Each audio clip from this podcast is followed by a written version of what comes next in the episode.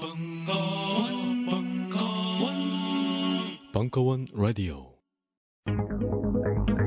대한민국에서 오직 벙커원에서만 조합 가능한 출연진과 벙커원에서만 표현 가능한 수위의 벙커원 특강 동영상 서비스. 대한민국 남녀상열지사의 신기원, 스펙, 외모, 조건 따위는 묻지도 따지지도 않는 벙커원 미팅, 우선 신청권 및 50% 할인 특혜. 참가자 성향 분석을 통한 종족 개념 탑재 온라인 커뮤니티, 미팅 크래프트 이용권. 이 모든 서비스를 카드 한 장으로 누리게 해드립니다. 벙커원 멤버십.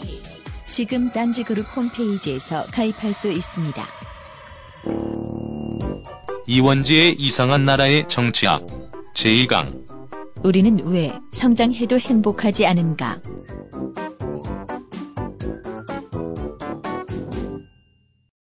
자, 그러면 다시 어, 돌아오겠습니다. 자, 회사 다니고 계신 분들 손 들어 보세요. 회사, 회사원이다. 와, 회사원 많네. 야, 이 한국인 평균보다 훨씬 많은 것 같은데요. 최근 한 달 안에 마트에서 쇼핑해 보신 분, 네, 아주 많습니다. 대부분입니다. 많은 사람들은 대한민국에 삽니다. 그리고 대한민국에서도 특히 회사와 마트 사이에서 삽니다. 거기에 대한 얘기를 해보겠습니다. 회사는 우리한테 어떤 곳인가요? 회사 하면 뭐가 떠오르세요? 회사. 짜증나는 곳. 네. 회사. 네? 직장. 어, 중립적인 멘트. 네. 회사. 일. 회사는 일. 일 많이 하시나 봐요? 많이 하시는 것도 좋은데 잘하세요? 잘하시는 분인 것 같아요. 회사는 짜증, 일, 직장. 직장이라고 하면 밥 벌어 먹는 곳이라는 뜻이죠. 네. 그렇게 인식이 되어 있죠. 저는 항상 이런 생각을 해요. 우리가 일자리가 중요하다, 일자리가 중요하다 그러잖아요. 진짜 일자리가 중요한 건가요? 혹시 자리만 중요한 거 아니에요? 일은 뭐 그냥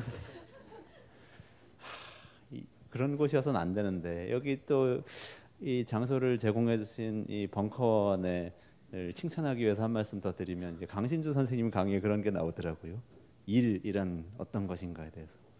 당신들 진짜 일에 관심 있어? 일이 아니라 돈에 관심 있지. 일자리는 돈이지.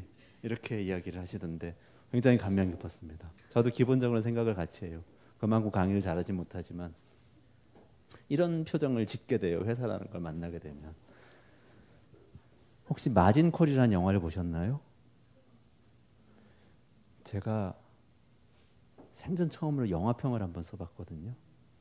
그 영화평이 어, 2013년 1월 3일자 시네 20일이라는 영화 잡지에 게재가 됐는데요. 지금 이거 방송이기 때문에 정확하게 날짜를 이야기하는 겁니다. 2013년 역사적인 날이기도 합니다. 제가 처음으로 대중매체 영화평을 썼던 그 마진콜이라는 영화가 그 화려한 캐스팅을 자랑하는 영화예요. 제레미 아이언스도 나오고요. 케빈 베이컨도 나오고 굉장히 좋은 영화인데 어떻게 된 건지 제가 영화평을 쓰고 나서 일주일 뒤에 영화관에서 찾아볼 수가 없더라고요. 영화평을 너무 잘 써가지고 그거 보고 영화를 다 봤다고 생각하시는 것 같아요. 월스트리트입니다. 월스트리트. 미국의 이 자본주의의 심장이라는 월스트리트. 거기서 2008년 글로벌 금융위기 있었죠. 그 금융위기 어, 이 서브프라임 모기지가 확 터지는 발발하기 전날, 금융위기 발발 전날에 24시간 동안에 미국의 한 금융사, 정확하게 이야기하면 투자은행, 더 정확하게 이야기하면 아마도 골드만삭스에서 벌어진 일을 쫙 그린 영화입니다.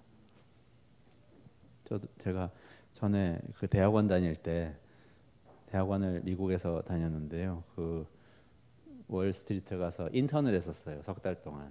그래가지고 더 마음에 와닿더라고요. 거기 보면 이제 이런 장면이 나와요. 경영진은 상황을 파악한 겁니다. 내일이면 뭔가 터진다. 그리고 음, 대대적인 해고를 감행을 합니다. 이 거기 트레이더 룸에 뭐 한, 어, 한 100명 있는 것 같은데, 한 3분의, 3분의 1인가 절반 정도를 확 내보내는 거예요. 거의 사람을 다 웬만한 자리에 있는 약간 나이 든 사람은 다 하루 만에 내보내는 겁니다. 아주 오래된 유능한 이 회사에 뼈를 묻겠다고 생각하고 있는 트레이더 한 명을 갑자기 방으로 부릅니다.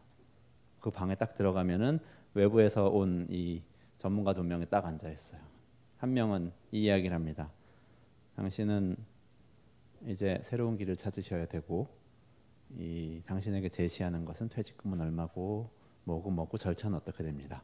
당신의 컴퓨터와는 이, 이 순간부터 봉, 저 봉인됐고 이메일 계정은 정지됐습니다. 전화도 끊어졌습니다. 그렇게 얘기합니다. 그래서 황망하게 앉아 있으면 옆에 있는 사람이 루킹 어헤드라는 이 잡지를 하나 딱 줍니다. 잡지 같은 브로셔인 것 같기도 하고요. 그 루킹 어헤드는 뭐냐면 앞날을 바라보며 제2의 인생을 설계하는 그 방법에 대한 가이드가 있는 거죠. 그 하나를 딱 받아들고 이제 방을 나오면 이제 해고된 거죠. 그 일이 쫙 벌어지고 그 일을 이 다 지시하고 그 끌고 가는 사람이 이제 저 샘이라는 거기에서 샘이라는 이름으로 나오는 그 책임자인데요. 그 사람이 그 일을 다 처리하고 나서 방에 딱 들어가서 앉아 있었어요. 근데 바깥에서 이 사람의 신복이 있었는데 부하 직원이 아, 이 사람이 너무 마음이 안 좋을 것 같은 거예요. 그래서 위로라도 하려고 나는 살아남았으니까 또 잘 보여야 되잖아요. 살아남은 사람끼리. 딱똑 두드리고 안으로 딱 들어갔는데 이 사람이 막 울고 있는 거예요. 정말 마음이 아픈가 보다. 그러고 있는데 이 샘이란 사람이 막 울다가 갑자기 우리 개가 암에 걸렸대요. 그래서 개를 폄하하는 건 아닙니다. 이 개도 중요하긴 하죠. 하지만 이 사람은 이게 사람들 해고한 건 이제 전혀 안중이 없는 거죠. 그게 월스트리트 사실 생리고 자본주의 심장이라고 제가 설명드렸는데 어떻게 보면은 아주 그 아주 정확한 끝까지 갔을 때의 모습을 보여주는 게 월스트리트죠. 거기 나오면 이런 말도 나와요. 그 거기 보면 어, 선배 시니어 그 은행가 투자은행가 senior banker하고 junior banker하고 나오는 대화가 나오는데 junior banker가 갑자기 이런 얘기를 합니다. 아 있잖아요 우리가 서브프라임 모기지론이라고 해서 서브프라임 모기지론은 용어는 많이 들어, 들어보셨는데 좀 가물가물하시죠. 그러니까 이제 아, 조금 이 신용이 안 되는 사람들한테 무리하게 돈을 많이 빌려줘 가지고 빌린 돈으로 집도 사고 뭐 차도 사게 만든 그런 일을 했다가 나중에 거품이 터진 게 이제 서브프라임 모기지론 사태라고 그냥 간단하게 말씀드릴 수 있겠는데요. 나중에 혹시 시간이 나면 더 자세하게 말씀을 드릴 기회가 있을지도 모르겠네요. 근데 이렇게 막 돈을 빌려줘 가지고 저 사람들이 다 파산하게 만들고 이런 거는 좀 그런 거 아니에요? 이렇게 물어보니까 이 시니어 뱅커가 이렇게 얘기하는 거죠. 그것도 다 저 사람들이 선택한 거고 우리도 선택한 거고 우리하고 저 사람들하고 거래를 한 거니까 우리는 뭐 우리는 공정하게 한 거잖아 이렇게 이야기를 하는 거죠. fair라는 단어를 거기서 딱 쓰는 거죠. 또 이런 장면도 나와요. 제레미 아이언스가 이 그룹의 회장인데요. 밤에 이제 대책회를 딱 하는데 이렇게 결정을 하는 겁니다. 우리가 위기가 오고 있다는 걸 알았어요.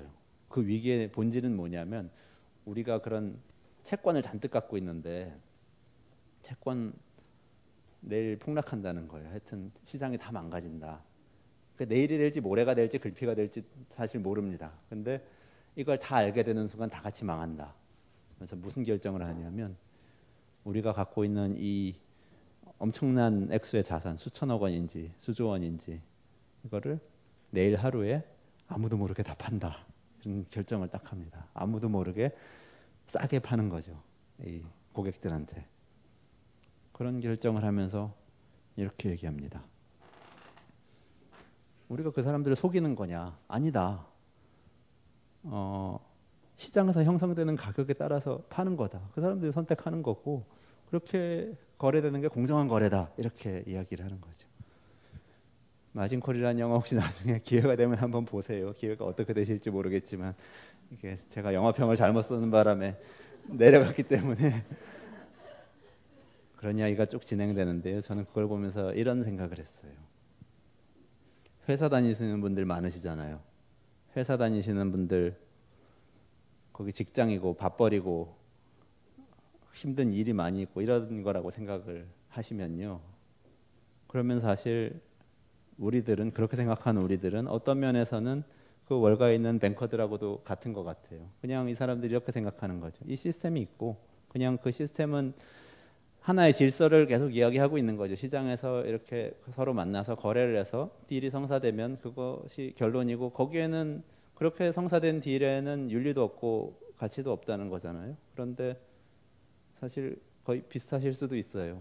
여기는 일자리란 것은 일이 아니라 자리일 뿐이고 나는 회사에서 시키는 것을 열심히 하고 충실하게 하면 아주 잘하는 것이고 그리고 이제 그 대가로 나는 퇴근 이후에 삶을 얻는다 이런 식으로 생각을 하신다면 그런데 또 발전시켜서 극단적으로 생각을 해보면 여러분들은 1970년대 초반에 평화시장에서 분신을 했던 전태일 씨하고 비슷할지도 몰라요. 그분이 우리는 기계가 아니다 이렇게 외치면서 분신을 했거든요. 그러니까 그냥 우리가 스스로 기계라고 생각하면 우리는 어떤 시스템 안에 있고 어떤 순간에는 어떤 결정을 할 때 그 시스템에서 원하는 대로 결정을 하고 그러면 나의 임무는 끝난 거지 이렇게 생각하면 사실 비슷한 거잖아요. 기계인 거죠. 이 월가의 banker들이나 전태일 씨나 뭐 그렇게 직장을 다니는 사람이나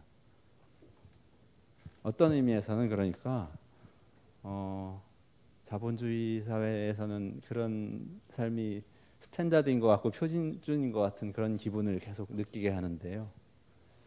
아마 다음 시간에 더 여기에 대해서 자세하게 말씀드릴 수 있을 것 같은데 간략하게 앞부분만 여기서 말씀을 드리면 주식회사에 우리가 다니잖아요.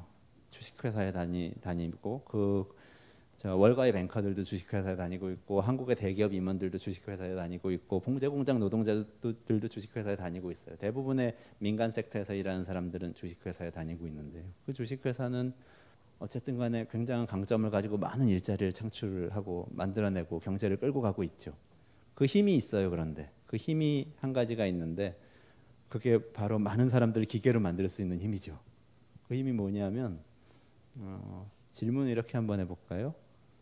여러분들 그 여러분들이 아까 말씀드린 그 서복덕 씨처럼 동네 빵집을 여는 겁니다. 근데 여러분들은 빵을 만드는 데 있어서는 누구에게도 뒤지지 않을 기술을 갖추고 있어요. 열심히 만들었습니다. 누가 와도 날 이길 수 없어요. 그런데 바로 옆에 내가 빵집을 연 그 빵집 바로 옆에 어떤 대기업에서 직영점을 하나 딱 내는 거죠. 경쟁을 하기 시작하는 겁니다. 그러면 여러분들의 빵집하고 그 대기업의 빵집하고 그렇게 똑같이 경쟁하면 어느 쪽이 이길 가능성이 더 높을까요? 빵은 여러분들이 더 잘 만드는데 왜 그렇죠? 가격 경쟁력이요. 저 대기업 빵집은 기업의 빵집은 빵을 더 싸게 팔 수 있다는 말씀이시죠? 또 뭐가 있을까요? 네, 홍보, 홍보 마케팅. 기, 업의 빵집은 더 뭐 광고도 하고 전단지도 돌리고 이런 걸 더 많이 할 수 있을 거라는 생각이시죠? 또 이유가 있을까요? 상품 개발, 예, R&D를 더 어딘가에서 잘 해가지고 올 수 있을 것 같다. 내가 빵을 잘 만들긴 하지만 지금은 앞으로는 얘네들이 더 잘 만들게 될 수도 있다. 그런 말씀이신데 그것들이 가능한 이유는 뭐죠? 돈이 많기 때문에. 근데 왜 돈이 많죠? 빵집을 똑같이 열었잖아요. 그리고 여기서는 어쨌든 빵을 팔아서 돈을 버는 거잖아요. 자 여기서 제가 용어를 하나 말씀을 드릴게요. 혹시 그 이 말을 한 철학자를 기억하시나요? 나에게 아르키메데스.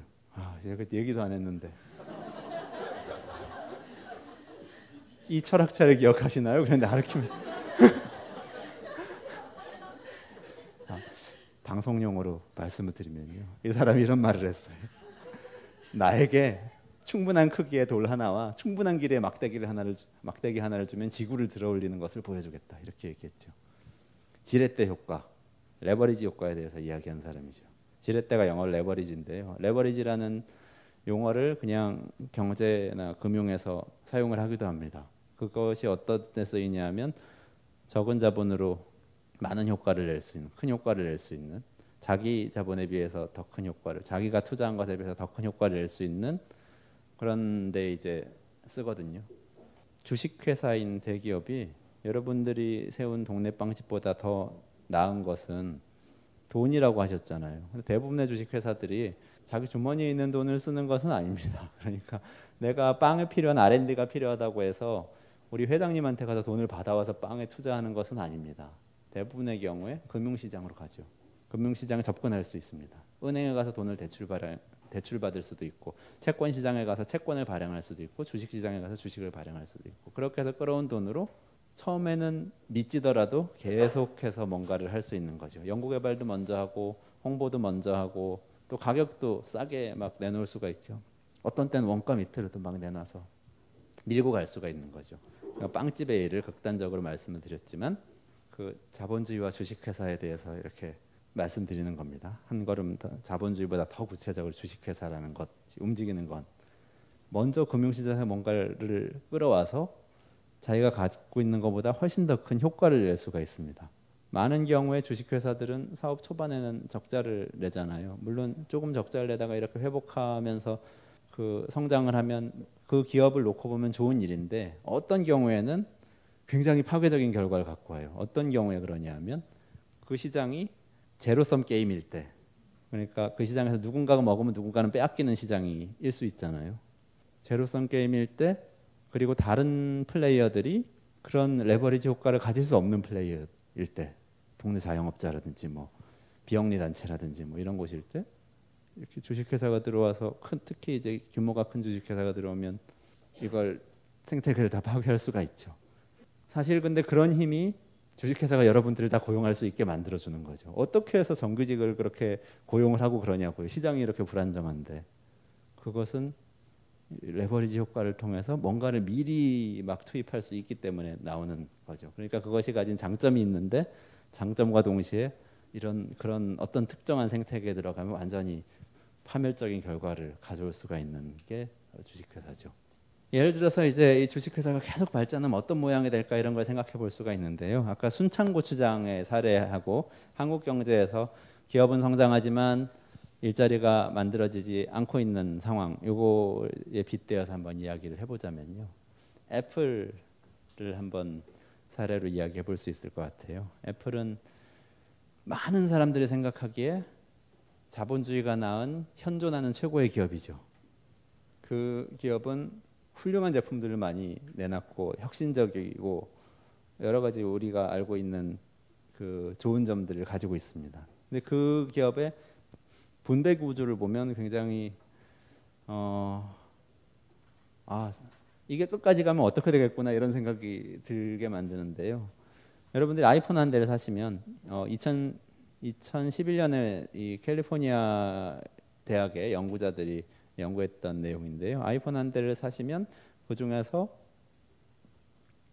36.5%는 그 아이폰 값의 36.5%입니다. 어떤 형태로든 주주에게 간다. 그리고 아이폰을 조립하는 것은 100% 중국에서 이루어지잖아요. 중국에 있는 대만계 기업인 팍스콘과 페가트론 두 군데에서 대부분의 작업이 이루어지는데 거기서 일하는 노동자들에게는 1.9%가 간다. 이런 결과이죠. 기업이 굉장히 효율적이 되고 굉장히 성장을 하고 제조업이고 글로벌 기업일수록 이런 경향이 점점 더 강해지겠죠. 그러니까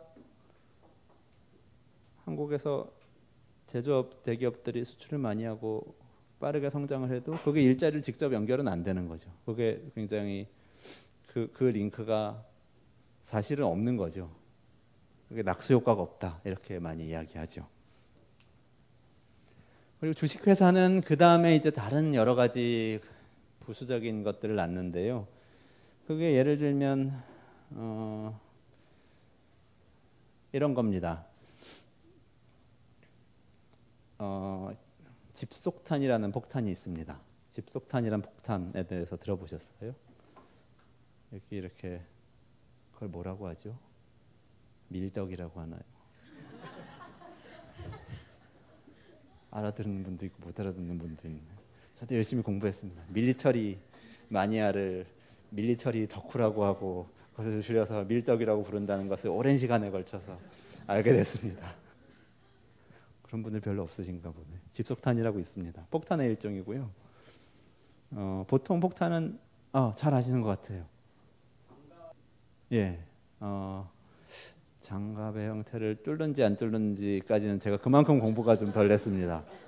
장갑의 형태를 뚫고 살상할 수 있는 무기라고 말씀하셨는데 저는 하여튼 다른 측면을 말씀드릴게요. 제가 그 저기 그 분야 전공자는 아니라서 하여튼 어떤 폭탄이야? 보통 폭탄은 어떤 어느 한 군데 딱 떨어지잖아요. 쾅 터지고 그 주변에 있는 사람들이 사실 죽거나 다치고 그리고 그리고는 이제 사실 끝나는 거죠. 그러니까 폭탄이라는 것은 전쟁 상황이 되면 군인들끼리 싸우는 데만 만약에 사용이 된다면 군인들끼리 살상하는 데만 사용이 되죠. 그래서 뭐 물론 전쟁이 없으면 좋겠지만 전쟁이 없고 무기가 다 없으면 좋겠지만 그것까지 우리가 얘기는 하지 않겠다 이거죠. 그것까지는 괜찮은데 괜찮다기보다 용인을 할 수밖에 없겠는데 집속탄은 어떤 거냐면 폭탄이 떨어지는 과정에서 수천 개의 자탄으로 다른 폭탄으로 작은 폭탄으로 갈라집니다. 이게 어딘가로 다 갑니다. 어디로 가는지 알 수가 없어요. 폭탄을 쏜 사람도 모르고 폭탄을 맞은 쪽에서도 모릅니다. 추적도 안 되고요. 그럼 이게 어떻게 되냐면 나중에 전쟁이 다 끝나고 민간인들이 그곳에 가서 살기 시작했을 때 사고가 나기 시작합니다. 농부가 쟁기질하다가 쾅 터지고 뭐 이런 일이 그 벌어지는 거죠. 중동 같은 데서 이런, 이런 사고가 많이 벌어졌었어요. 그래서 국제적으로 집속탄을 사용하지 말자는 운동이 많이 있는데요. 어, 많은 이 OECD 가입국들이 그 집속탄을 금지하는 국제 협약에 가입해 있습니다. 한국하고 미국이 이제 가입 안 한 대표적인 나라인데요. 우리가 미국하고 맞먹는 강대국 이어서가 아니고요. 이 두 개의 기업 때문에 그렇습니다. 한국에서 유수한 두 개의 기업이 집속탄을 생산을 하거든요. 납품을 하는 거죠. 그래서 누군가에게 어디다 납품하는지 모르겠어요. 그 두 개의 기업은 굉장히 그 어, 튼튼한 기업입니다. 주식시장에서 상당히 튼튼한 기업이고 꾸준히 실적을 내고 있는 기업이고 주가도 이렇게 꾸준히 올라가고 이런 기업들입니다. 주식회사에 대해서 우리가 생각할 때요. 이런 생각 혹시 해보셨어요? 여러분들이 은행에 가서 펀드를 가입하시잖아요. 그럼 그 펀드는 어딘가에 투자를 할 겁니다. 어딘가 기업에 투자할 수도 있고, 뭐 펀드가 다른 펀드에 투자할 수도 있고, 채권을 살 수도 있고, 주식을 살 수도 있고. 근데 그 펀드가 투자한 어떤 기업이 어떤 일을 할 수 있잖아요. 그 기업은 이 투자한 투자자를 위해서 일을 하는 겁니다. 투자자는 건데 그 펀드 가입한 사람이잖아요, 최종적으로. 하지만 여기에는 하나의 룰이 있죠. 그 기업은 투자한 사람들을 주주로 여기고 주주니까 주주로 여기고 주주의 이익을 극대화하기 위해서 노력을 하죠. 투자한 사람들은 거기서 이 반, 얻는 수익을 극대화해 주기를 원하죠. 그것을 요구하죠. 그게 기업과 주주의 관계인 거죠. 기업은 당연히 그렇게 해야 된다고 생각해요. 그런데 어떤 경우에는 투자자들이 원하지 않을 수도 있잖아요. 투자자들이 그것까진 하면서 이익을 극대화해 주진 않았으면 좋겠어라고 생각하는 것들이 있을 수 있죠. 예를 들면 법을 어긴다든지 이런 거는 대표적인 것일 텐데 그것은 국가에서 법으로 규율을 하죠. 그런데 거기서 한 걸음 더 나가서 약간 윤리적이고 가치에 관련된 문제가 있을 수 있습니다. 한국은 집속탄과 관련된 국제협약에 가입을 하지 않았기 때문에 사실은 집속탄을 생산해서 팔아서 돈을 번다는 것은 법적으로는 아무런 문제가 되지 않고 어떤 의미에서는 국가에서는 권장할 만도 하죠. 수출을 하는 거니까. 하지만 우리는 그걸 원하지 않을 수도 있잖아요. 거기에 투자한 사람은 그 기업의 주인이라고 불리는 사람들. 그런 것들은 하지만 이 관계에선 반영되지 않죠. 그게 주식회사의 구조인 거죠. 이 기업들에는 국민연금도 많이 투자하고 있어요. 우리 다 국민연금 가입해 있잖아요. 국민연금이 고갈될까봐 굉장히 불안해하시죠. 국민연금 안 냈으면 좋겠다 이런 생각도 많이 하시죠. 그리고 국민연금이 조금 더 돈을 많이 벌어줬으면 좋겠다고 생각하시죠. 그걸 열심히 하기 위해서 국민연금은 노력을 하고요. 그걸 열심히 하기 위해서 수익률이 좋은 기업에 투자를 하게 되겠죠. 만약에 폭탄을 팔아서 합법적으로 폭탄을 팔아서 수익률을 많이 낼 수 있다면 거기 투자하겠죠. 이 사슬 안에 우리는 있는 거죠. 그래서 저는 계속 이제 그 지난 주에 처음 시작해서부터 지금까지 계속 말씀드리는데요. 답이 다 우리 안에 있다니까요. 우리 우리 마음속에 이렇게 우리 마음속을 잘 들여다보고 생각해 보면은 우리가 생각하는 우리가 비판을 하고 비난하는 저 상대방에 있는 문제들이 사실 이 자본주의 사회는 다 우리 마음속에 상당히 많이 들어와 있는데 그것을 가능하게 하는 중요한 하나의 체인은 주식회사이고 금융시장입니다. 그런 그 구조는 이해할 필요가 있겠죠.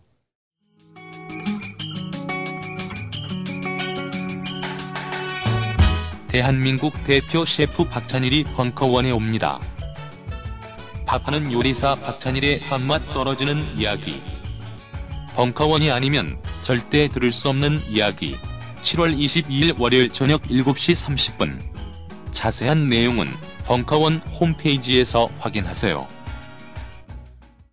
예를 들면 여러분들 핸드폰 뭐 좋은 거 많이 쓰시고 싶으시겠지만 어, 한국은 세계 많은 나라들 중에서 핸드폰을 가장 많이 가장 자주 교체하는 나라 중에 하나죠. 제가 아, 예전에 그 아까 말씀드렸던 그 대학원 다닐 때 월가에서 인턴할 때 제 보스가 했던 그런 어, 저한테 던졌던 도전적인 질문이 하나 있었는데 그게 한국 사람들은 왜 그렇게 핸드폰을 자주 바꾸냐 그런 그런 질문이었던 게 기억이 나는데 그, 렇게 되, 됩니다. 왜냐하면 이것도 마찬가지인데요. 여러분들이 뭐 원해서라기보다 핸드폰을 자주 안 바꾸면 손해를 보잖아요. 계속해서 기업들이 푸시를 하고 바꾸는 사람들한테 유리한 그 가격 구조를 계속 만들죠. 그건 마찬가지로 또 이윤을 극대화해야 되니까 그런 거고. 그 이윤을 극대화라고 요구하는 사람들은 또 투자자들이고 투자자 중에 일부는 또 우리들이고 뭐 이런 구조 안에 있죠. 마트 여러분들 마트 많이 다닌다고 아까 말씀하셨죠. 마트에 가면 많은 물건들이 있습니다. 아주 그 살만한 게 굉장히 많죠. 보기만 해도 풍성하죠. 주말이 되면 마트에 가서 가족들 손을 잡고 오손도손 시간을 보내면서 뭐 쇼핑을 하는 분들 많이 계시죠. 많이 많이 사십니다. 많이들 사세요. 그래서 이런 대형 냉장고에 넣어두죠. 김치 냉장고도 있고요. 그리고 이거 말고 또 있는 집도 있으실 거예요 아마 그 빌트인 냉장고도 있고요. 옛날부터 있던 냉장고 버리지 못해서 갖고 있는 것도 있을 수 있고요. 김치 냉장고 두 개일 수도 있습니다. 새로 나왔으니까 또는 뭐 홈쇼핑 하다가 신이 강림하셔서 그럴 수도 있고. 그래서 아까 그 많은 물건들은 여기들을 우리가 여기다 넣어 놓죠. 주말이 되면은 자동차 키를 갖고 자동차에 시동을 걸고 마트로 가서 많은 물건들을 쇼핑 카트에다 넣고 돌아와서 냉장고에 넣죠. 그 물건들이 혹시 이렇게 꽁꽁 언 채로 냉동실에 있지는 않으신가요? 가끔가다 문을 열었을 때 꽁꽁 고등어가 발등 위로 떨어져서 가격을 당하신 적은 없으신가요? 그리고 혹시 이런 생각 안 해보셨나요? 제가 지난 시간에 했던 마을 이야기 있잖아요. 우리 동네에는 구멍가게가 앞에 있었고 그리고 그 구멍가게에는 냉장고가 있었겠죠. 그리고 저는 매일 아침에 지난주에 말씀드린 것처럼 두부를 사러 가게에 갔고 매일 아침 두부 공장에서 왔던 두부가 그 가게 앞에 놓여 있었죠. 지금 두부는 마트에 있잖아요. 저는 일주일에 한 번씩 가고 일주일치 먹을 거를 사야 되잖아요. 그럼 그것은 우리 집 냉장고에 들어와 있겠죠. 두부뿐인가요? 생선 가게도 우리 동네는 이제 없으니까 고등어도 많이 사와 가지고 냉동실에 넣어 놔야 되고 고기도 사와서 넣어 놔야 되고 다 넣어 놔야 되죠. 그래서 더 넓은 집이 필요하고 더 큰 냉장고가 필요하겠죠. 옛날엔 분명히 가게에서 그걸 보관을 해줬었는데 지금 우리 집에서 그걸 보관하고 있잖아요. 혹시 이런 생각 해 보셨나요? 우리 집이 물류 창고가 된 것 같은 기분 안 드세요? 옛날 같으면 꽁꽁 얼어서 내다 버리거나 상해서 내다 버리는 그런 일은 가게 주인들이 하거나 골치 아파하면서 했어야 될 일인데 혹시 그걸 내가 아웃소싱 받아가지고 하고 있는 것 같은 기분 안 드세요? 지금 제가 회사와 마트 사이에서 말씀을 드린 거는 회사에서 우리는 어, 주식회사에서 일하, 일할 때 우리는 우리가 아닌 채로 살아가잖아요. 강신주 선생이 말씀하신 것처럼 내가 내 일의 주인이 대부분 아니잖아요. 주인인 분들은 굉장히 행운이신 거고 주인이신 분들은 제가 축하드리고요. 그렇지 않은 분들은 그렇지 않은 구조 안에 있는 거고 퇴근하고 나서는 마치 내가 주인인 것처럼 행사하는 것들이 이런 겁니다. 펀드에 가입해서 너희들 왜 수익률 이거 이거밖에 못 내라고 이야기할 때 주식에 투자한 다음에 그 기업이 왜 이렇게 돈을 못 버는지 책망을 할 때 또 마트에 가서 물건을 살 때 왜 물건의 품질이 이거밖에 안 돼? 왜 가격이 이거밖에 안 돼? 하고 이렇게 어, 탓할 때 마트한테 뭐 항의를 할 때 그럴 때 내가 주인인 거잖아요.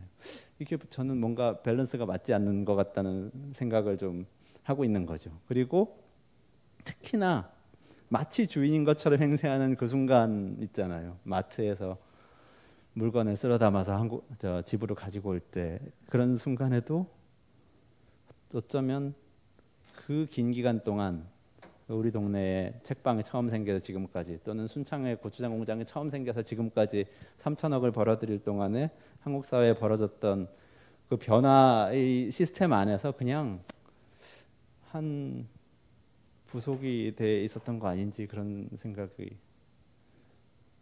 저는 들어요. 마트에서 물류 비용을 절감하는데 우리 집 냉장고가 기여하고 있다는 생각도 들고요. 그리고 그 대형 물류 창고에서 우리 동네 우리 집 바로 앞에 있는 구멍가게까지 물건을 배달해 주던 트럭이 하고 있던 일을 우리 집 자동차가 하고 있다는 생각도 들고요. 그 자동차는 그나저나 현대자동차에서 만든 것이고 그 마트는 어, 삼성에서 분사된 회사가 하고 있거나 뭐 이런 거잖아요. 냉장고도 마찬가지고요. 삼성전자와 LG전자가 900리터짜리 냉장고를 만들려고 요즘 1000리터까지 가보려고 막 노력을 하고 있죠. 거기까지가 이제 제가 생각하고 있는 이 경제에 대한 인식입니다. 왜 성장하고 또 행복하지 않는가에 대해서 성장을 막 하고 있는데 어떤 사이클 안에서 우리가 부속처럼 막 움직이고 있는 것이지 거기, 그것에서 어떤 이 사실 주인됨을 행사하지 못하고 있다는 그런 생각이 드는 겁니다. 오늘은 아 시간이 많이 지났네요. 말씀을 더 많이 드려야 되는데 조금 더 말씀을 드려볼게요. 여기서 한 걸음 더 깊이 한번 들어가 보는 거죠. 한 걸음 더 깊이 들어간다면서 왜 밥상을 보여주냐고 생각하시는 분들도 있으실 것 같은데요. 식사를 안 하신 분도 계시죠. 일부러 괴로우시라고 그런 건 아니고요. 어, 이 밥상에 생선 정식이 3인분이 있는데요. 대체로 생선 정식 3인분은 얼마쯤 하나요? 네? 3만 6천 원. 네. 그러면 1인분에 12,000원, 3만 6천 원. 네. 3만 6 그죠? 그렇게 하나요, 요새? 네? 뭐라고요? 어, 7천 원. 그러니까 이게 동네가 다른 거죠, 동네가. 이 생선 정식은요. 그런데 여러분들이 굉장히 이 바쁜 삶을 살아오고 계시잖아요. 벙커원 같은 데 쫓아다니면서 강의도 들으시고 그러니까 얼마나 바쁘시겠어요.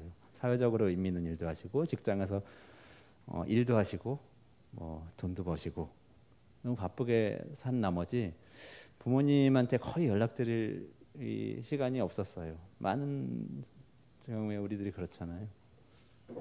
그래서 아, 명절 때는 한 번씩 뭐 찾아뵙고 이런 정도지 뭐 저 멀리 고향에 계신데 가보지도 못하고 평소엔 그렇잖아요. 그런데 어느 날 갑자기 우리 어머니한테서 전화가 온 거예요. 벙커원에서 정말 중요한 어, 이원재의 강의를 듣고 있는데 전화를 하셨는데 딱 어머니가 평소에는 내가 너무 바쁘게 살고 있고 그런 걸 알고 있기 때문에 조심스러워서라도 전화를 안 하는 분인데 전화를 하신 거예요. 전화를 딱 받아보니까 어 너무 어머니가 힘이 없는 목소리로 야, 내 오랫동안 너를 못 봐가지고 정말 보고 싶어서 전화를 했는데 한번 내 몸도 아프고 그러니까 집에 한번 와가지고 밥 한번 먹자 이렇게 말씀을 딱 하시는데 그 말을 듣고 아 그동안 부모님한테 잘못했던 것들이 막 이렇게 떠오르라 가지고 마음이 너무 아픈 상태에서 눈물을 막 흘리면서 고향에 있는 집으로 딱 가서 문을 딱 여니까 어머니가 손잡고 딱 방문으로 들어가서 방, 딱 보여준 게 이상인 거죠.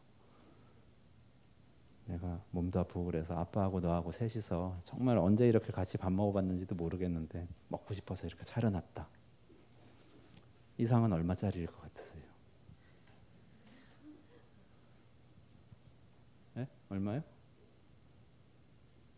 보통 그럴 때 priceless라는 고급스러운 영어 표현을 쓰셨는데 이분이 사실 그 이델리의 이진우 기자이신데요. 그 저희 마지막 강의 때 진행을 해주실 분이세요. 근데 진행을 하기 위해서 앞 강의를 먼저 들어봐야 되겠다고 이제 오신 분이시고 요즘 매일 아침에 MBC 라디오에 손에 잡히는 경제 95.9MHz에서 8시 35분부터 매일매일 방송을 합니다. 저, 저분 예. 인사 한번 하시죠. 네, 아주 아주 재밌어요. 그리고 뭐 저도 가끔 나가니까 한번 들어보세요.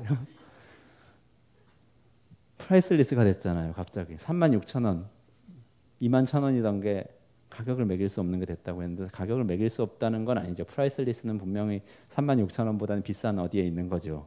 비싸다는 거죠. 근데 왜 바뀌었어요? 여기 있는 이 음식들은 그대로 똑같이 제가 보여드렸는데 생선 구이가 있고 생선 회가 있고 꼬막이 있고 김치가 있고 찌개가 있고 이런 정도인데 똑같은데 왜 바뀌었죠? 가격에 대해서 우리 마음속에 뭔가 다른 게 있는 거죠.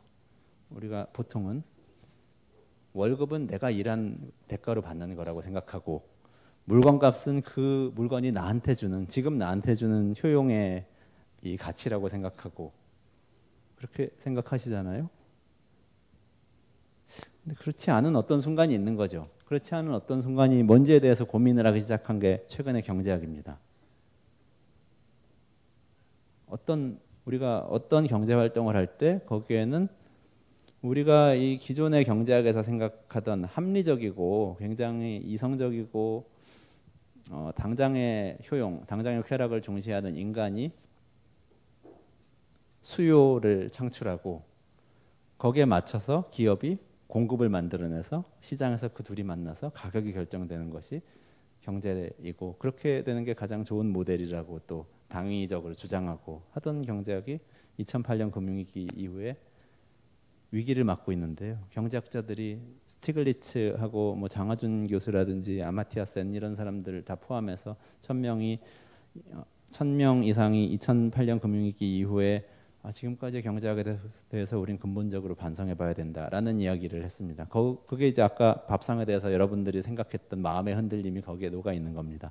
인간은 합리적이지 않을지도 모르고 가격을 결정하는 데는 그런 것들 수요와 공급이 결정되는데 그런 것들 말고 다른 가치라든지 윤리라든지 다른 것들이 개입되고 있을지도 몰라 또는 개입되어야 할지도 몰라 이런 생각들을 이제 경제학자들이 하기 시작한 거죠. 대표적인 사람들이 예를 들면 스티글리츠라든지 어, 콜롬비아 대 교수고 노벨 경제학상 수상자죠. 그리고 아마티아 센 어, 하버드 대학의 경제학과 교수고 노벨 경제학상 수상가자 마찬가지로 그렇죠. 이 두 명인데 이 두 명은 행복 GDP를 만들어야 된다고 주장합니다. 그게 이제 이분들이 이 이슈에 대해서 접근하는 하나, 하나의 방식인 거죠.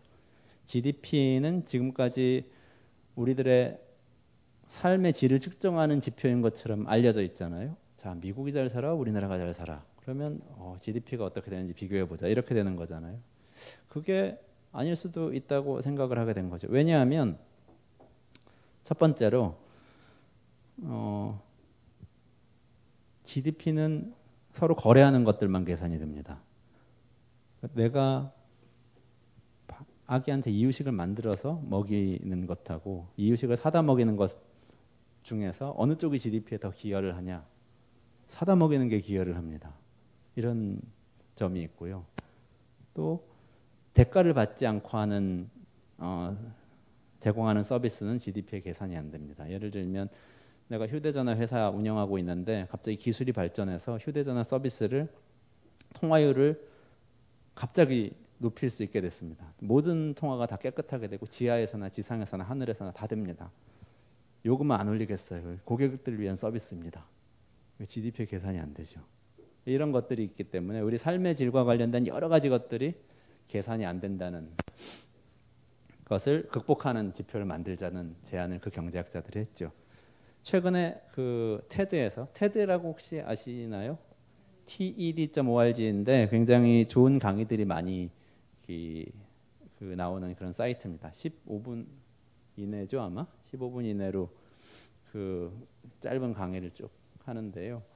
닉 막스라는 사람입니다. 영국의 신경제재단 NEF라는 곳에서 일하고 있는 사람인데 이 사람은 HPI라고 해서 HPI 해피 플래닛 인덱스라는 것을 만들자고 주장을 합니다. 그래서 어, GDP 대신에 우리는 현재 세대의 행복과 미래 세대의 행복을 한꺼번에 측정하는 지표를 만들어야 된다고 주장을 합니다. 동영상 보시면 굉장히 어, 재밌어요. 한번 찾아보셔도 좋을 것 같습니다. 제가 지난주에 말씀드렸던 I have a fear가 아니고 I have a dream이라고 이야기를 시작해야 된다고 했던 얘기를 했던 사람은 이 사람입니다. 이 사람 집에 제가 갔는데요. 지난주에 아니 그 영국에 가서 인터뷰하자고 같이 얘기 좀 해보자고 만났는데 어 제가 너무 마음에 들었나 봐요. 집에 데리고 가더니 시간 지났는데 아또 자기 갈 데가 있는데 같이 좀 가세요. 그래가지고 차 타고 막 30분씩 같이 달리면서 계속 이야기를 나눴는데 행복할 것 같죠? 템즈 강인데 이야기를 나눴는데 하여 간에 전 그런 생각이 들어요. 이 사람은 저 지금 사진에 나온 사람 마이클 포터라는 하버드 대학 경영대학원 교수인데요. 하버드 대 경영대학원 교수이면서 이 사람은 경쟁 이론으로 굉장히 유명한 사람입니다. competition, 경쟁 우위론이라는 것을 만들어서 세계적인 석학으로 자리매김한 게 1980년대입니다. 이 사람이 원로 교수가 되어 가지고는 이런 얘기를 해요. 아니 이게 경쟁만 해가지고는 되는 것 같지가 않고 기업은 저기 사회 사회 책임 경영 좀 해야 되는 것 같고 국가는 이 사람이 또 Competitive Advantage of Nations라는 책을 썼어요. 그러니까 기업의 경쟁 우위론 한 다음에 그 다음에 국가의 경쟁 우위론을 펼쳐서 아주 뭐 그것도 히트를 친 그런 사람인데 그래서 저하고는 뭐 그렇게 비교는 안 되지만 세계적인 석학이니까 그래서 저하고 그렇게 잘 맞지는 않는다고 생각을 했었는데 최근에 막 변화하는 게 보이는 거예요. 연세가 드셔서 그런가 하는 생각보다는 mainstream이 바뀌고 있다는 생각이 드는 게 기업의 사회 책임 경영은 중요하고 국가에서는 어, social progress가 중요하다 이런 이야기를 했어요. 그래서 제가 지지난주에 그 Skoll World Forum이라는 데 갔었다고 제 지난주에 말씀드렸죠. 영국 옥스퍼드에서 열린 포럼이 사람이 나와서 강연을 하는데 Social Progress Index를 만들어서 이걸로 GDP를 대체하는 쪽으로 일을 하겠다고 이야기를 하더라고요. 그러니까 전체적인 분위기는 그 그러니까 스티글리츠가 했던 일 그리고 HPI TED에서 나왔던 강의 마이클 포터의 변신 뭐 이런 것까지 종합해 보면 분명히 사람들이 경제에 대해서 다른 이해를 하고자 하는 것이 분명한 것 같은데요. 그 방향은 이겁니다. 자 시간이 거의 다 된 것 같긴 하지만 한 번만 더 여쭤볼게요. 혹시 경제학 전공하셨던 분 계신가요? 어, 손 들면 큰일 나는 건가? GDP가 뭐였는지 기억나세요? 저 고등학교 때 이 사회나 정치 경제 과목 들으신 분. 예, 그저 예. gross development. 예. 네? gross domestic 예. production이긴 한데 예. 정의가 있어요. 근데 정의. 국민 국민 총생산, 국내 총생산이잖아요. 근데 그것은 어떻게 구성된? 뭘 지금 GDP라고 그러는 거죠? 한 국가에서 생산된 모든 부가가치의 총합이죠. 부가가치. 부가가치는 뭐죠? 부가가치는 기업으로 따지면은 이익하고 좀 근사한 개념이라고 할 수 있는데요. 이익에서 인건비를 빼면 부가가치가 된다고 뭐 생각하시면 됩니다. 재료비를 재료를 사와 가지고 그, 기, 그 기업 안에서 뭔가를 막 더해가지고 재료 상값보다 얼마나 더 붙여서 팔았냐 이게 이제 부가가치인데 다시 말해서 대체로 한 국가에 있는 기업들이 이익을 많이 내면은 대체로 부가가치가 높아지겠죠. 이익의 총합이 많아지면 부가가치 총합이 높아집니다. 근데 우리가 주식회사에서 이익을 낸다는 것이 우리에게 어떤 의미를 갖는지에 대해서 이제 생각해 봐야 되는 거죠. GDP가 높아지면 우리는 우리가 더 잘 살게 되는 거라고 믿었는데 그것은 GDP는 알고 보니까 부가가치의 총합이고 대충 이익이 높아지면 부가가치가 높아진다. 이렇게 생각하게 되면 이익은 이익이 높아지는 가내 삶에 어떤 영향을 끼치는지 생각해 봐야 되잖아요. 그거에 대해서 본격적으로 생각해 봐야 됩니다. 그거에 대해서 다음 시간에 좀 더 말씀을 드릴게요. 어쨌든 간에 지금 말씀드린 경제학의 이야기는 어떤 우리가 지금까지 살면서 어쨌든 빙산을 다 빙산에서 살고 빙산을 뜯어 먹으면서 살고 있는데 빙산의 어떤 일부를 보여주는 것이 지금까지의 경제였다, GDP였고 경제학이었다 이런 생각을 사람들이 다 같이 하기 시작했다는 거고 그러면 빙산의 전체를 보여주는 방향으로 바뀌어가고 있는 거죠. 그래서 저기 어, 아마도 이제 이 강연의 제목이 이상한 날의 정치학인 것 같은데요. 꼭 제 책의 제목을 홍보하고자 하는 건 아니고요. 책이 이제 나왔죠? 마지막으로 정치 얘기로 오늘은 종합을 하고 아까의 그 사실 시간 때문에 자세히 말씀 못 드린 거 다음 시간에 좀 더 제가 보충을 해드릴게요. 제가 새로운 아이디어들을 계속 말씀드렸잖아요. GDP 말고 다른 것도 시도해 봐야 돼. 그리고 우리 삶의 방식도 좀 바꿀 필요가 있어. 마트가 우리한테 정말 우리 삶을 더 풍요롭게 해준 건가? 주식회사가 어떤 경우에도 다 잘 맞는 그런 경제 조직인가? 이런 질문을 계속 던졌는데요. 예를 들면 제가 이 질문을 길거리에 나가서 사람들을 붙잡고 물어보면 제가 지금까지 했던 이야기에 우리 국민의 몇 퍼센트나 동의할 것 같으세요? 우리 GDP 말고 다른 지표를 만들어야 될 것 같은데 어떻게 생각하세요?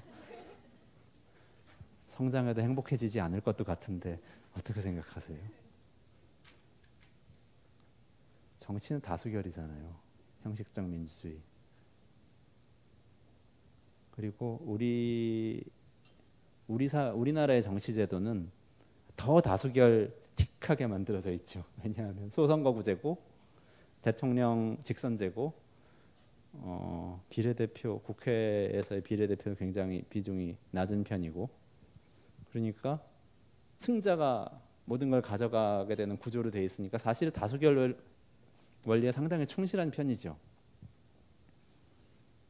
근데 여기 함정이 있는데요. 다수결은 좋은데 소수의 의견은 반영하기 굉장히 어렵다는 함정이죠. 그러니까 다수결은 다수의 의견을 절대적으로 반영하는 데는 굉장히 좋은 제도인데 소수의 의견을 종합적으로 반영되는 굉장히 반영하는 데는 굉장히 취약한 제도죠. 제가 이런 이야기를 나가서, 나가서 길에 나가서 설, 사람들한테 설득해서 51%의 지지를 얻어낼 수는 없습니다. 마찬가지로 지난번 선거에서 제가 경험했던 것이기도 한데요. 새로운 정책에 대한 아이디어를 가지고 51%를 설득해서 집권을 한다는 것은 굉장히 어려운 얘기죠. 그 설득하는 과정이란 게 있어야 되는 거죠. 그 과정을 갖출 수 없게 만드는 게 지금 한국의 정치 제도인 거죠. 그리고 지금의 정치 제도가 어, 굉장히 기묘한 형태의 양당제를 만든 거죠. 이념과 정책에서 사실은 별로 차별성을 보이지 않아도 서로 간에 양심의 가책을 전혀 느끼지 않는 이쪽에서 경제 민주화 얘기해도 되고 저쪽에서 뭐 공공기관 민영화 얘기해도 되고 아무거나 얘기해도 되고 하여튼 51%를 먹으면 우리는 이기는 거고. 항상 45% 어쩌면 47% 48%는 우리는 항상 먹을 수 있기 때문에 2%만 더 먹으면 되고 2%를 먹기 위해서 어, 무슨 음모가 있는 건 아닐까? 2%를 먹기 위해서 상대방을 흠집을 내야 되고 계속 발목을 잡아야 되고 이런 구조인 거죠 사실. 새로운 아이디어를 가지고 나가서 토론을 하면서 정치를 할 수 있는 구조는 전 아니라고 생각합니다. 그, 어, 지난번에 제가 겪었던 경험 말씀드렸죠. 그 해저 터널의 조감도입니다. 해저 터널은 공항도 짓고 뭐 해야 되지만 아, 백미는 해저 터널이었는데요. 목포하고 제주 사이에 해저 터널을 뚫어야 된다는 공약 그리고 그것을 채택해야 된다는 압박 그것을 제가 저는 굉장히 많이 받았었는데 그건 어렵죠. 해저 터널을 왜 뚫으면 안 되는지를 이야기를 하고 그것에 대안은 무엇인지를 이야기해서 51% 지지를 얻기는 어렵거든요. 그냥 자 이렇게 해드릴게요 하는 게 가장 좋은 솔루션이고 그렇게 만드는 게 지금의 정치죠. 물론 지금의 다수결 정치가 압도적이고 그 양당제가 정착된 데는 역사적인 이유가 있죠. 우리는 독재 국가였고 1987년에 아주 어렵게 싸워서 민주화를 이뤄냈고 독재라는 것은 기본적으로 다수의 의사를 반영하지 않는 정치인 거죠. 정치가 없는 데는 없잖아요. 정치가 있는데 다수의 의사를 반영을 안 하는 거예요. 소수가 지배하는 거죠. 어떤 단계에서는 그게 그것을 바꿀 필요가 있죠. 다수의 의사가 많이 반영되도록 하는 것. 그게 1987년의 과제였던 겁니다. 근데 지금은 소수의 의견이 반영되지 않는 것이 우리 사회, 우리 정치의 문제인 거죠. 우리 사회의 문제이고. 그렇게 바뀌었지만 제도는 아직 바뀌지 않았으니까 해야 되는 일들이 있는 거죠. 지난번에 말씀드렸던 것처럼 어, 이 양당제 기득권 정당의 기득권이 깨져야 되고요. 새로운 아이디어를 가진 사람들이 진입할 수 있도록 해야 되고 그것은 뭐 기존 정당이 유연해져서 진입을 할 수도 있겠고 제도가 바뀌어서 새로운 세력이 의회에 진출하거나 지방선거에 진출하는 게 자유로워지는 게 필요할 수도 있겠습니다. 기초의원 정당 공천 안, 안 하는 건 굉장히 좋은 것 같아요. 그래야 새로운 아이디어 가진 사람들이 많이 한번 해볼까 하고 생각을 해볼 수도 있을 것 같습니다. 그런 제도들 그 소선거구제에서 승자 독식을 만들고 대통령 선거에서 결선 투표가 없음으로 인해서 갖게 되는 이 누군가에 반대하기 위해서 모두가 뭉쳐야 된다는 생각은 없어져야 되죠. 그래야만 새로운 상상력이 조금이라도 이렇게 숨통을 틔울 수 있을 것 같다는 게 제 생각이고요.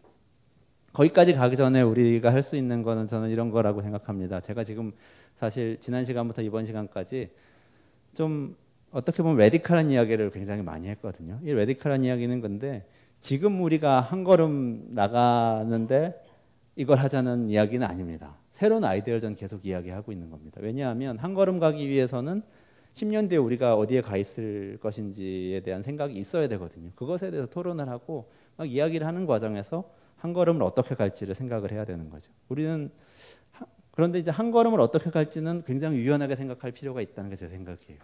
뭐가 될 수도 있습니다. 그건 그냥 마트에 한 번 덜 가는 게 될 수도 있고요. 냉장고 하나 줄이는 게 될 수도 있고요. 또는 뭐 재보궐 선거가 있으면 거기라도 나가서 열심히 투표를 한다. 좀 귀찮지만 이런 것도 될 수 있고 굉장히 사소한 것들이 될 수가 있겠죠. 그건 좀 유연하게 생각하고 많은 경우에 사람들은 저는 제 생각엔 그래요. 이 한 걸음 나가는 문제에 대해서는 굉장히 경직되게 생각을 하고 그걸 하기 위해서 너무 미워하고 서로 그리고 근본적인 생각은 별로 안 하는 것 같아요. 그 근본적인 토론을 좀 더 잘 해보자는 생각에서 쭉 말씀을 드렸고 어, 다음 주에 다시 만나 뵙고 조금 더 이 밝은 모습의 소셜 픽션을 한번 말, 말씀을 나눠봤으면 하는 생각입니다. 오늘은 우리 경제에 대한 문제점을 쭉 말씀드렸고 마지막으로는 우리 경제의 문제점을 푸는 데 필요한 상상력이 제약되는 정치에 대해서 비판적으로 제가 말씀을 드렸고요. 이 정도로 해서 오늘 강의는 마치도록 하겠습니다. 고맙습니다. She got the word. She said, I suppose you heard about Alice. 오늘 받자마자 한봉 희석해서 애인 주고 한봉 희석해서 제가 마셨는데 반 정도 마셨더니 속에서 불길이 올라오더라고요. 저는 눈 치유 목적으로 구입했습니다. 보름간 시음한 결과 눈이 상당히 좋아진 듯합니다. 몸 안에 정화 작용이 일어난다는 느낌, 그리고 자율 신경계가 강화된다는 느낌을 받습니다. 숙취가 없어졌습니다. 그리고 아침마다 화장실 사용 시간이 훨씬 짧아졌습니다. 한 방에 쏙 이라는 느낌? 이상은 평산네이처 아로니아진에 대한 딴지일보 회원분들의 후기였습니다. 평산네이처 아로니아 진 40% 특별 할인 오직 딴지 마켓에서만 독점으로 진행됩니다. 벙커원, 벙커원, 벙커원 라디오.